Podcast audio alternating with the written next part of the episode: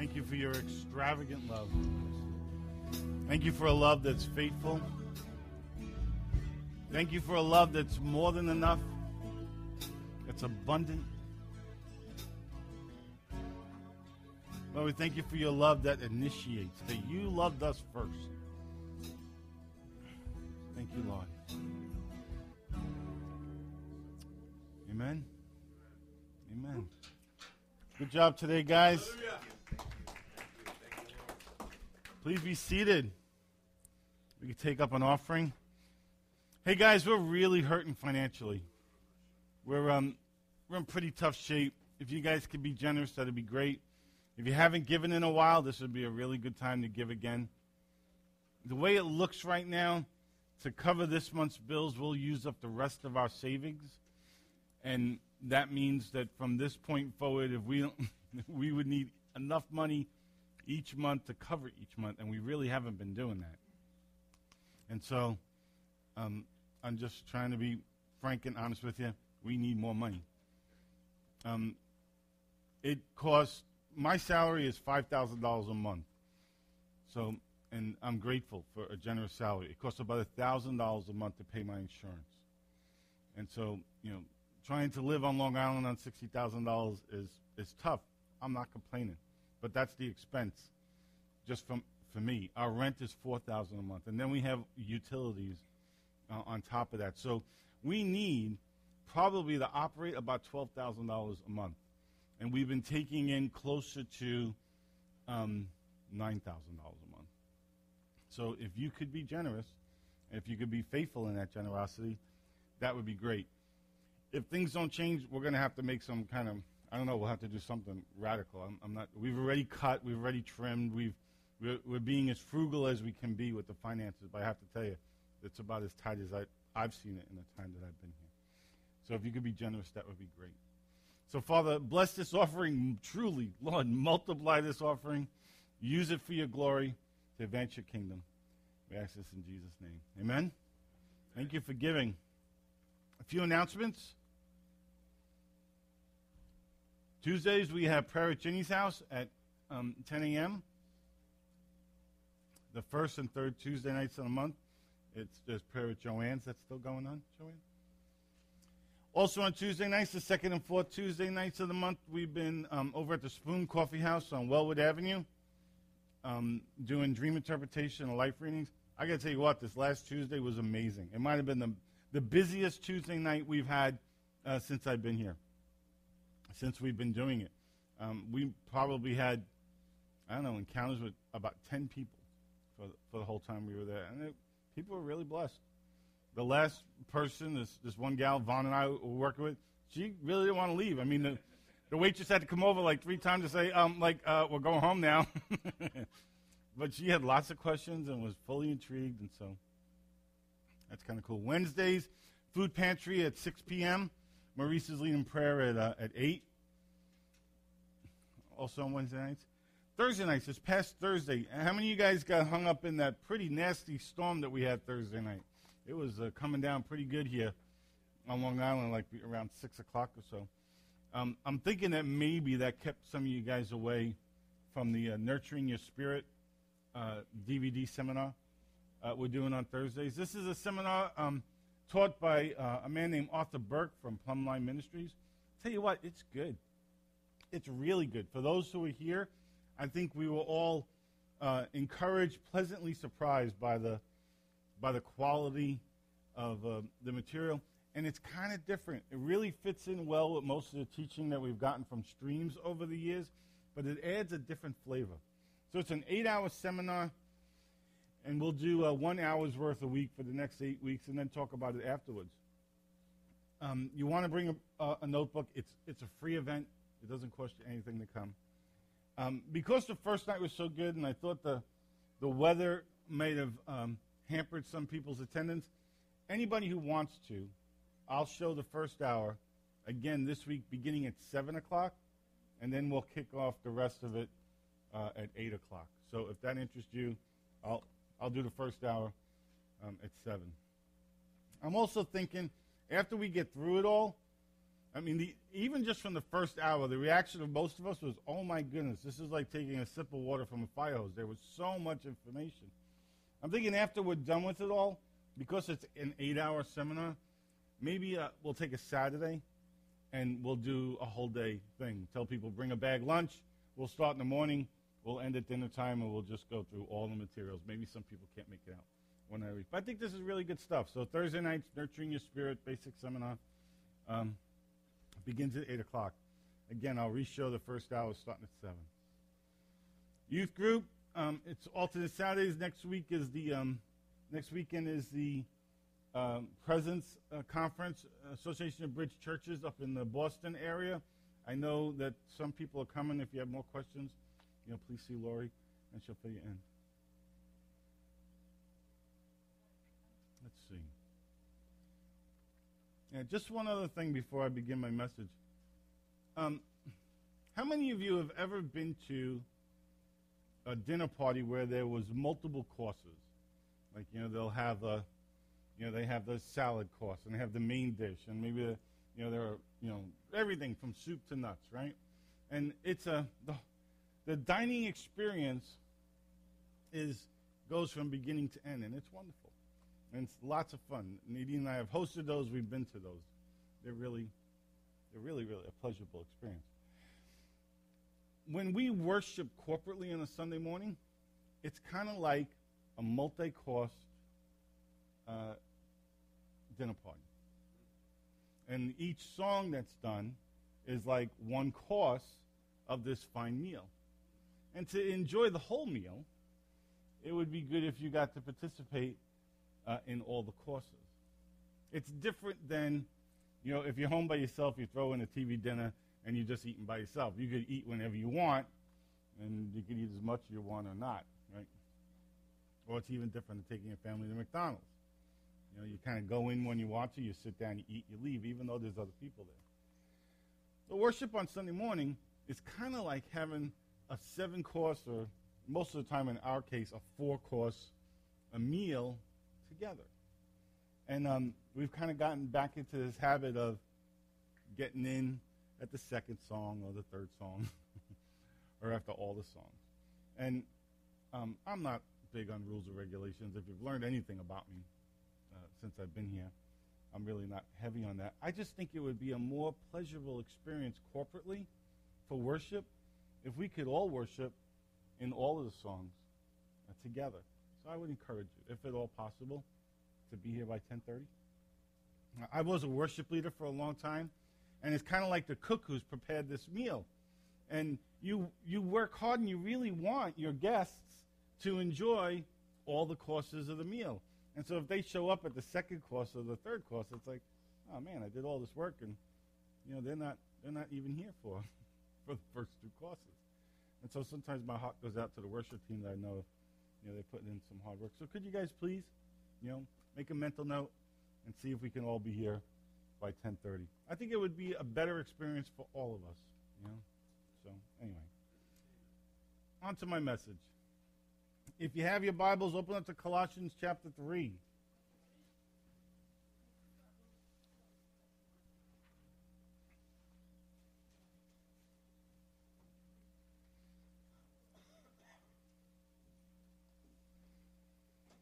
Let's see. Last week, Nadine and I shared with you guys an update from uh, Burning Man. We shared pictures and stories of that amazing 16 day adventure that we had. It was a blast. Um, if you weren't here for that, you might want to listen to the message up on our, on our website. Today, I want to talk about setting our hearts and minds on things above. And I have three main points to my message that we have a choice to make, we need to focus, and it requires change. This is Colossians chapter 3. So if you're, at, if you're on Colossians 3, follow along as I read the first couple of verses.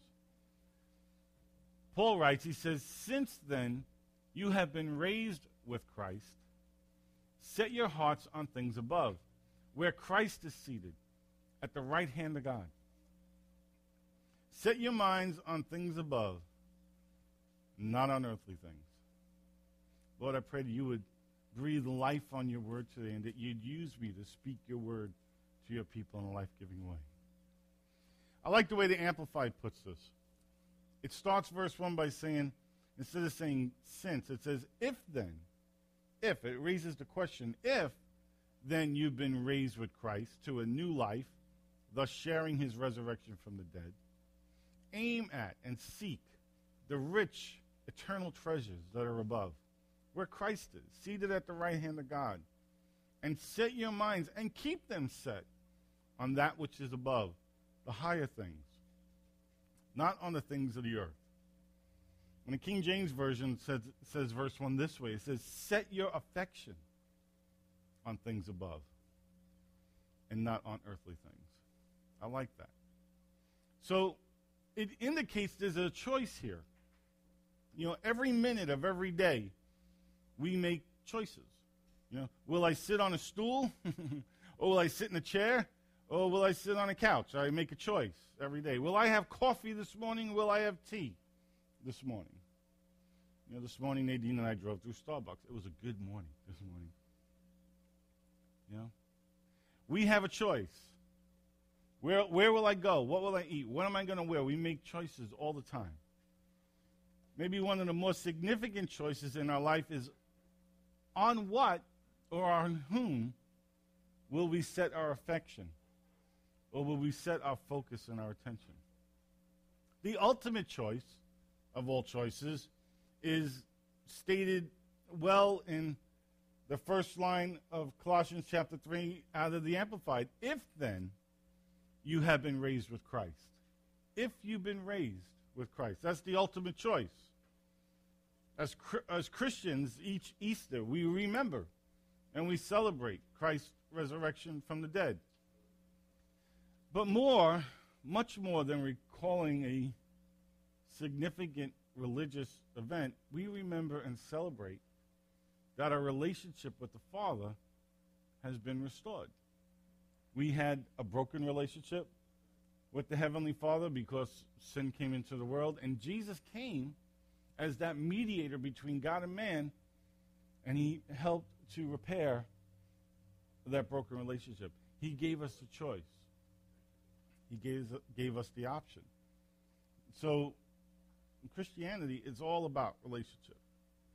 The Father sent his Son because our relationship was broken, and Jesus came to restore that relationship.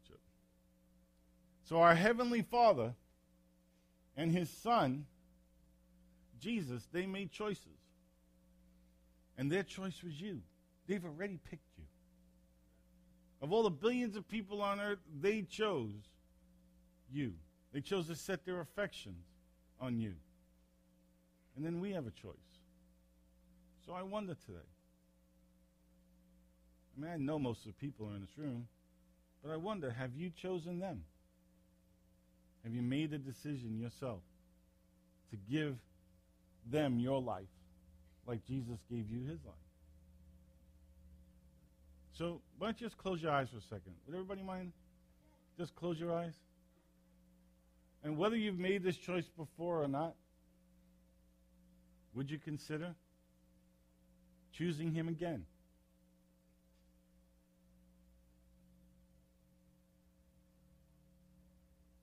Father, I thank you for choosing me.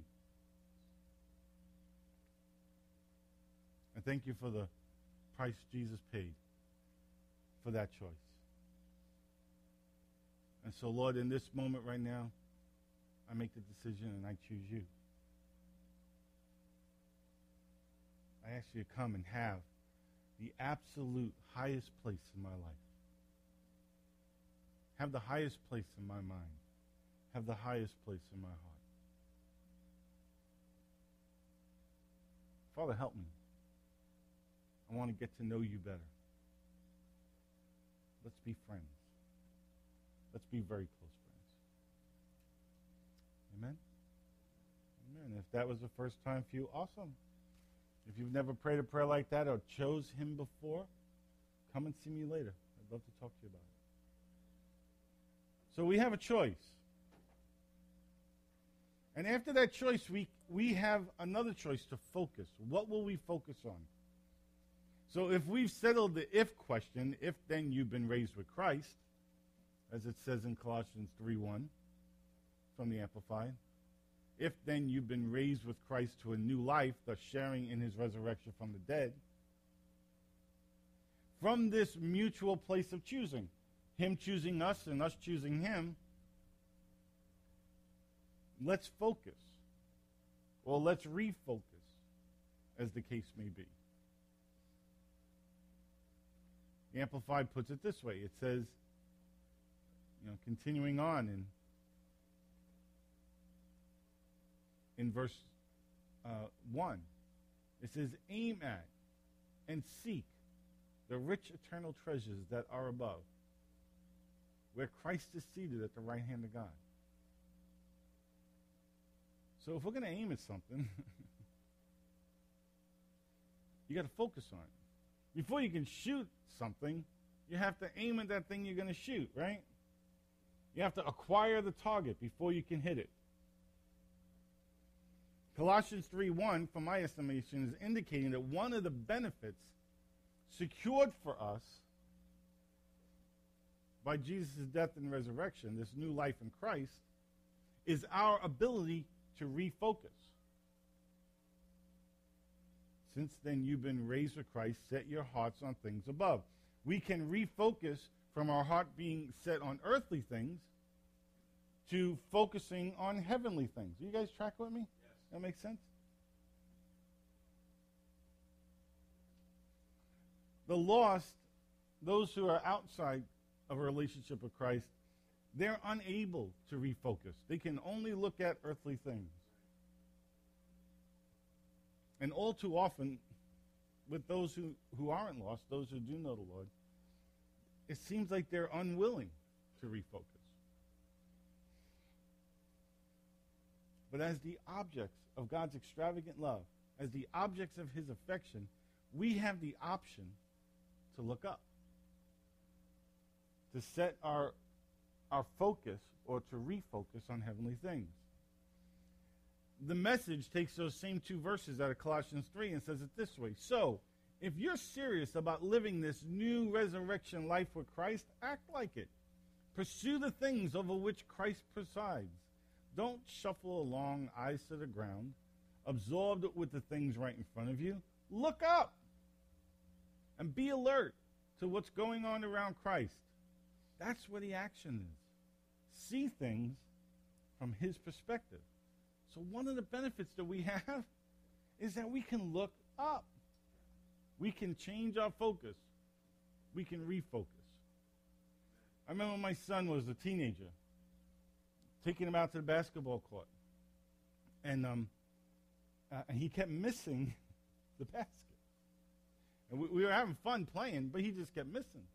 And so I told him, I said, Tom, this is what I want you to do. I said, You see the whole backboard? I said, I don't want you to look at the backboard. I said, You see the rim? I said, I don't want you to look at the rim. I said, You see that little part at the back of the rim where it's attached to the, to the backboard, that little bracket that attaches the two? He said, Yeah. I said, I want you with a laser focus to look right at that spot. Now shoot the ball. And what happened? Swish, swish, swish. What he was, the ball would go wherever he looked. Same thing we were, we were playing football. Throwing, just throwing the ball back and forth in the backyard. Having a catch. He's throwing the ball. It's going over my head this way. I got to run after the ball. It's going over my head this way. I got to run after the ball. I said, wait a minute. I said, look at me. I said, and when you throw the ball, I want you to look right at my heart. Don't even look at my head, my arms, my whole body. Just look right here. Now throw the ball. what happened? He throw the ball. Came right to me. Focus is significant. Focus is important. Proverbs chapter 23, verse 7 says, As a man thinks in his heart, so he is. You know, we've all heard it, we've heard it said this way. What you focus on, you make room for, right? What you fear, you empower. Your mind will follow your heart. Your mind will follow your heart. Your thoughts will follow your passions. Now, look, you can discipline your mind for just so long, and you can have some success with disciplining your mind. But trust me, eventually your heart will win out. Has anybody in this room ever been on a diet? Right? You can discipline your mind for just so long. But at some point, that Big Mac attack's are going to come. And the passion of your heart will outweigh the discipline in your mind. Does that mean we just give up? No. If we change our thinking, we will eventually influence our feelings. However, if we refocus our passions, our mind will rush in to support it. So focus. Fuel your passions, and your mind will change. It's the difference between soul and spirit. Now, look, this is good or bad. You, know, you can fuel ungodly passions, and your mind will rush in to support it. There were 51,000 people out at Burning Man. You know, probably 50,000 of them were fueling bad passions the week that we were out there. But it's good news. Passion is the built in, God given homing device to your destiny. What has God given you passion to do? Focus on that. And your mind will rush in to support it. And you'll do it with joy and with delight.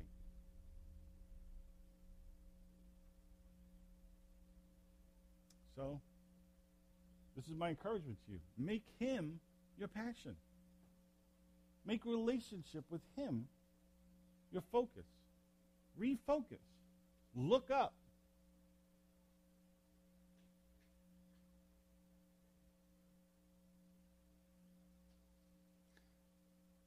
If you own your heart, you'll focus on earthly things. If he owns your heart, you'll focus on heavenly things. At least most of the time. Okay, so change. We have choice, we have focus, now change. Moving from seeking and aiming to setting. The Amplified in verse 2 says, Set your mind and keep set your minds and keep them set on what is above, the higher things, not on the things that are the earth. Like I said, the King James Version says, Set your affections on the things above and not on earthly things. That's a pretty fierce storm we had Thursday night, right? Lots of trees came down. We used to have storms um, uh, in Washington State where we live, in the Tri Cities. They would have these fierce windstorms. Like out of nowhere, the wind would just kick up. I remember one time walking out of Walmart, and I look out the doors, and there was such a dust storm, I couldn't see the cars from the door. That's how fierce the wind had kicked up. Excuse me. And you can always tell the new tenants to town versus the old timers. The new tenants would put a fence up around their property and they would use wooden fence posts. The old timers, they knew if you were going to stand up against the wind out there, you had to set a metal post because I can't tell you how many times I've seen whole sections of fence with two fence wooden fence posts snapped off, you know, from 40 mile an hour winds that blew through and just, you know, ripped these fences right down. But the metal post would stand. Right? They knew that they had to dig a hole, and they had to pour cement, and they had to set a metal pole so they could withstand the wind. Now, I looked up the word set in dictionary.com.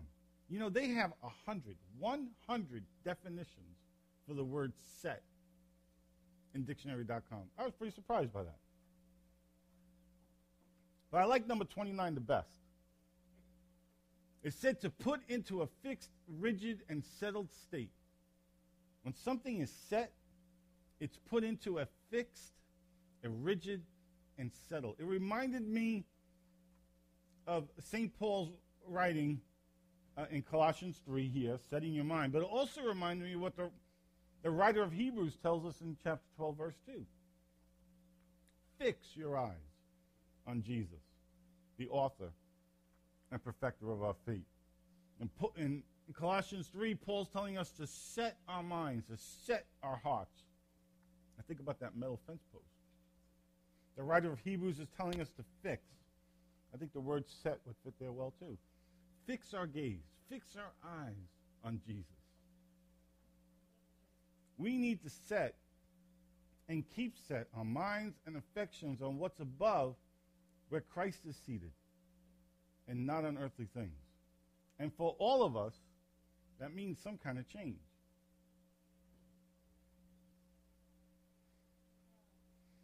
John Paul Jackson calls this above the line thinking. Maybe some of you have heard him talk about it. But if you haven't, grab a crayon and draw a box on the white paper in front of you. Yeah, just draw a box. Draw a box about this big.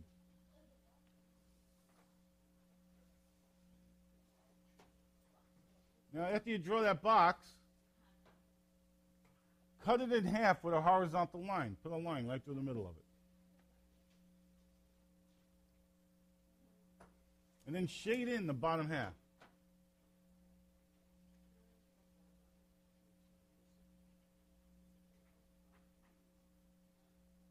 The bottom shaded in, darker area, that's earthly thinking. The lighter area of the second half on top, that's heavenly thinking. We want to employ above the line thinking. Anybody here ever heard the phrase, don't be so heavenly minded that you're no earthly good? Yeah, that's crap. That's just crap. That's lie from the pit of hell. Unless you're heavenly minded, you are no earthly good. Why do I say it's crap? Because Colossians 3 2 says it's crap. It tells us to set our minds on things above. Fix our minds, have it set in place on things above. Unless we're heavenly minded, we are no earthly good.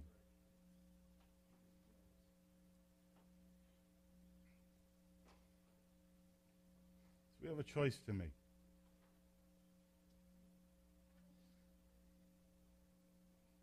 Back in um, let's see, back in uh, 2008, I had an experience in the spirit, part of those 40-day seasons that I've had with God, where He takes me places in the spirit. And in this one experience, believe it or not, I'm walking with, with the Lord as the lion of the tribe of Judah. He's on my left hand side. And he takes me to the Garden of Eden. And it's beautiful. It looked more like a jungle than a manicured garden. It didn't look like a botanical garden. It just looked like a jungle of incredible life. Beautiful day. And we're walking along, and I didn't realize where we were until we came to this clearing. It's a big, circular, open clearing. And I saw two trees. And I realized, that's when I realized, oh my goodness. he's taken he's taken me to the Garden of Eden. And there was this knowing that I'm looking at the tree of the knowledge of good and evil and the tree of life. And this is what got me. I couldn't tell the difference between two trees. I looked at those two trees, and I couldn't tell the difference. and I don't know how this works. I mean, you would think that you have an experience like this, and you're there with God, and your heart would be completely pure. I'm not that kind of guy. and I'm thinking in my heart, hey, this isn't fair. I can't even tell the two trees apart. How can we be judged for picking one tree over the other? and without a word, I look at I look at the Lord as the lion. He has these incredible crystal blue eyes. I mean, and in those eyes was amazing love. That's incredible love. And then he roared. And I think it was the fact that I seen his the love in his eyes before he roared that allowed me to survive the experience. Because when he roared, it was like a hurricane. It blew me up off the ground and blew me right through the tree of the knowledge of good and evil and about destroyed me. I landed on the other side like I had been completely disassembled. It was like going through a tree where its branches and limbs were swords and its leaves were razor blades. And it about disassembled me. I fell on the other side in a heap like I was dead. And then he came by, and like a mother cleaning its cub, a mother lion cleaning its cub, he licked the side of my face. And it brought wholeness, it brought restoration. Then he picked me up by the scruff of my neck, like a lioness with its cub, and brought me over to the tree of life. And I realized that di- that's when I began to realize the stark difference between these two trees.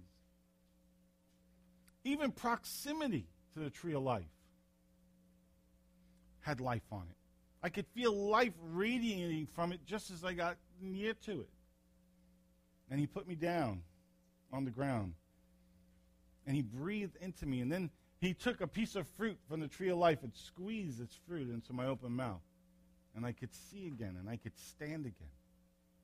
And then at that point, I could see that the tree of life was completely different. There, there were no sharp edges on it at all. Even the bark itself seemed like it was made of velvet. And I realized that the trees were incredibly different. I just didn't know it. And it was extraordinarily humbling and led to a time of deep repentance. Oh God, help me see. Help me see more clearly. Help me see more accurately.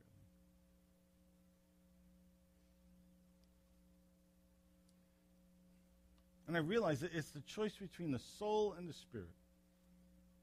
That when I'm operating in the soul, I want to, I'm going to feed from the tree of the knowledge of good and evil.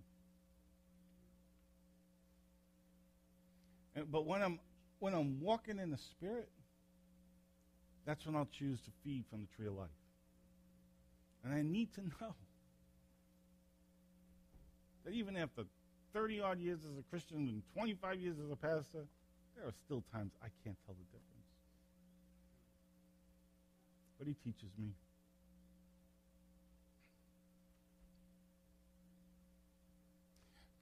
The soul versus spirit, it is our continual choice. And my encouragement to you is to choose life. like Moses says to the Israelites, I set before you life and death, blessings and curses. Now choose life. We have before us a continual choice soul versus spirit. We can choose to feed from the tree of the knowledge of good and evil, or we can choose to feed from the tree of life. We can choose earthly thinking or heavenly thinking. We can choose below the line thinking or above the line thinking. We can choose our ways or his ways. We can choose to be inside the box or outside the box. We can choose to remember the former things or we can choose to forget the former things. We can choose to fix our eyes on our circumstances or we can choose to fix our eyes on Jesus. I exhort you. I challenge you, like I challenge myself. Set your heart and your mind on things above and not on earthly things. Life versus for me seems to be the continual journey of Tom Zawaki's life. His lessons in Isaiah chapter 55, verses 8 and 9. For my thoughts are not your thoughts, neither are your ways my ways, declares the Lord. As the heavens are higher than the earth, so are my ways higher than your ways, and my thoughts than your thoughts. Guys, listen to me. His ways are not our ways. Choose above the line thinking. Choose heavenly thinking. Choose his ways over your ways. How do we do that? How do we practically, effectively, consistently do that? Make friendship with God your ultimate objective. That's how you do it. That's the only way to do it. There's no amount of discipline that'll do it. I don't care how many times you set your clock to wake up at 4:30 in the morning to pray and read three chapters of the Bible. That's not going to do it. It'll help for a little while. It's not without value, but it's not going to get you all the way there. Friendship with God, that'll get you there. I'm happy to share with you some of the experiences I've had, but don't make spiritual experiences or visions your highest goal. Make friendship with God your ultimate objective. Make knowing Him your ultimate objective.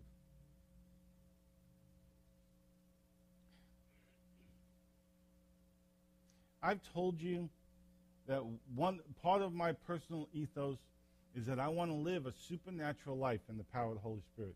I'm not content to have an intellectual and academic faith only. You've heard me say that repeatedly. But to add to that, I'm not content to have supernatural experiences only.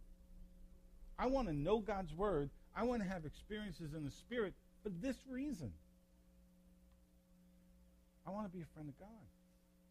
I want to know Him. It's for the purpose of relationship with Him. I don't want to have knowledge of the Word so I can impress you with my knowledge of the Word. I don't want to have spiritual experiences so I could wow you with, woohoo, look what Tom had experience Tom had in the Spirit. I want both of those things so that I can know Him. Ephesians 1.17.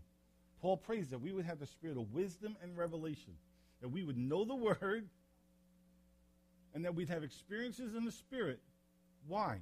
To know Him better, to know God better. I want more than anything else. I don't want you to know me. I want you to know Him. I have completely failed at my job if somehow I get in the position where I'm between you and Him. Jesus came to remove that way of operating spiritually, that we would no longer need a high priest. He's the high priest. I want to be your friend, your brother, your encourager, your leader in the sense that I help point you toward Him. I want you to live a life where your heart and your mind are set on things above and not on earthly things. And I know, I know that the only effective way to get from here to there is to become a friend of God. Is to be, have a relationship with him where you know him. And he knows you. Where it goes beyond the intellectual or the experiential. But there's a heart to heart connection where you're one with him. That's what Christianity is all about. That you would have relationship with the Father, Son, and Spirit. That's what the incarnation was all about. That's what the resurrection was all about. Access to knowing him, relationship with him. And it's the only way to consistently think above the line. It's the only way to distinguish between the tree of the knowledge of good and evil and the tree of life. Take it from someone who's confused it repeatedly in his life. The only way to know the difference between the tree of the knowledge of good and evil and the tree of life is to have intimacy with God. The only way to know the difference is to cultivate relationship with Him, friendship with God. The only way to set your affections on things above is to set your affections on Him. That's the only way.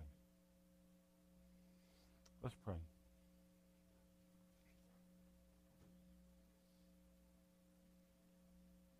Father, we come before you this morning in Jesus' name.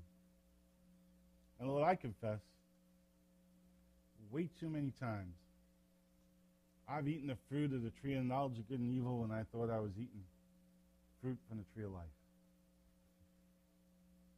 Lord, I've shared fruit with churches when I thought it was fruit from the tree of life and it was just fruit from the tree of the knowledge of good and evil. I'm sorry. Lord, help me. Help me to live by the Spirit and not by my soul. Lord, I want to be friends with you. I want to know you. I want to be best friends with you.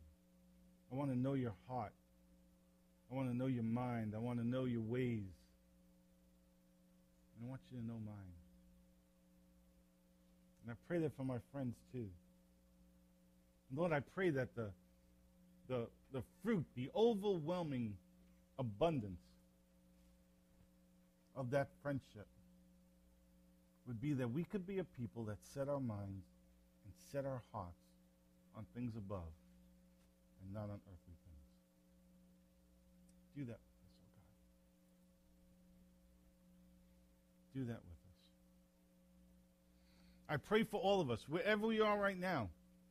Father, there is some in this room, they already have a deep and intimate, abiding friendship with you. I pray that you take it to deeper places still. Lord, some of us, we feel like we're wandering around and we can't even find where you live. Jesus, you said that no one could come to you unless the Father draw them. Father, would you draw us closer and closer to Jesus?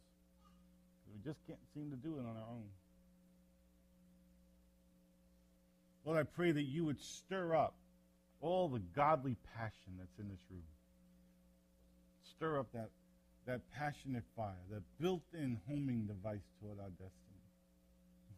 And those ungodly passions, would you extinguish them? Would you graciously put those out? Help us, oh God. Lord, I thank you that you got a plan and you got a purpose. You know who we are, you know where we are, you know that where we're going. I ask that you would lead us each step of the way. And that we would love one another in the process. Ask this in Jesus' name. Amen? Amen. If anybody needs prayer this morning, come on down. I'll be happy to pray for you. Have a great day.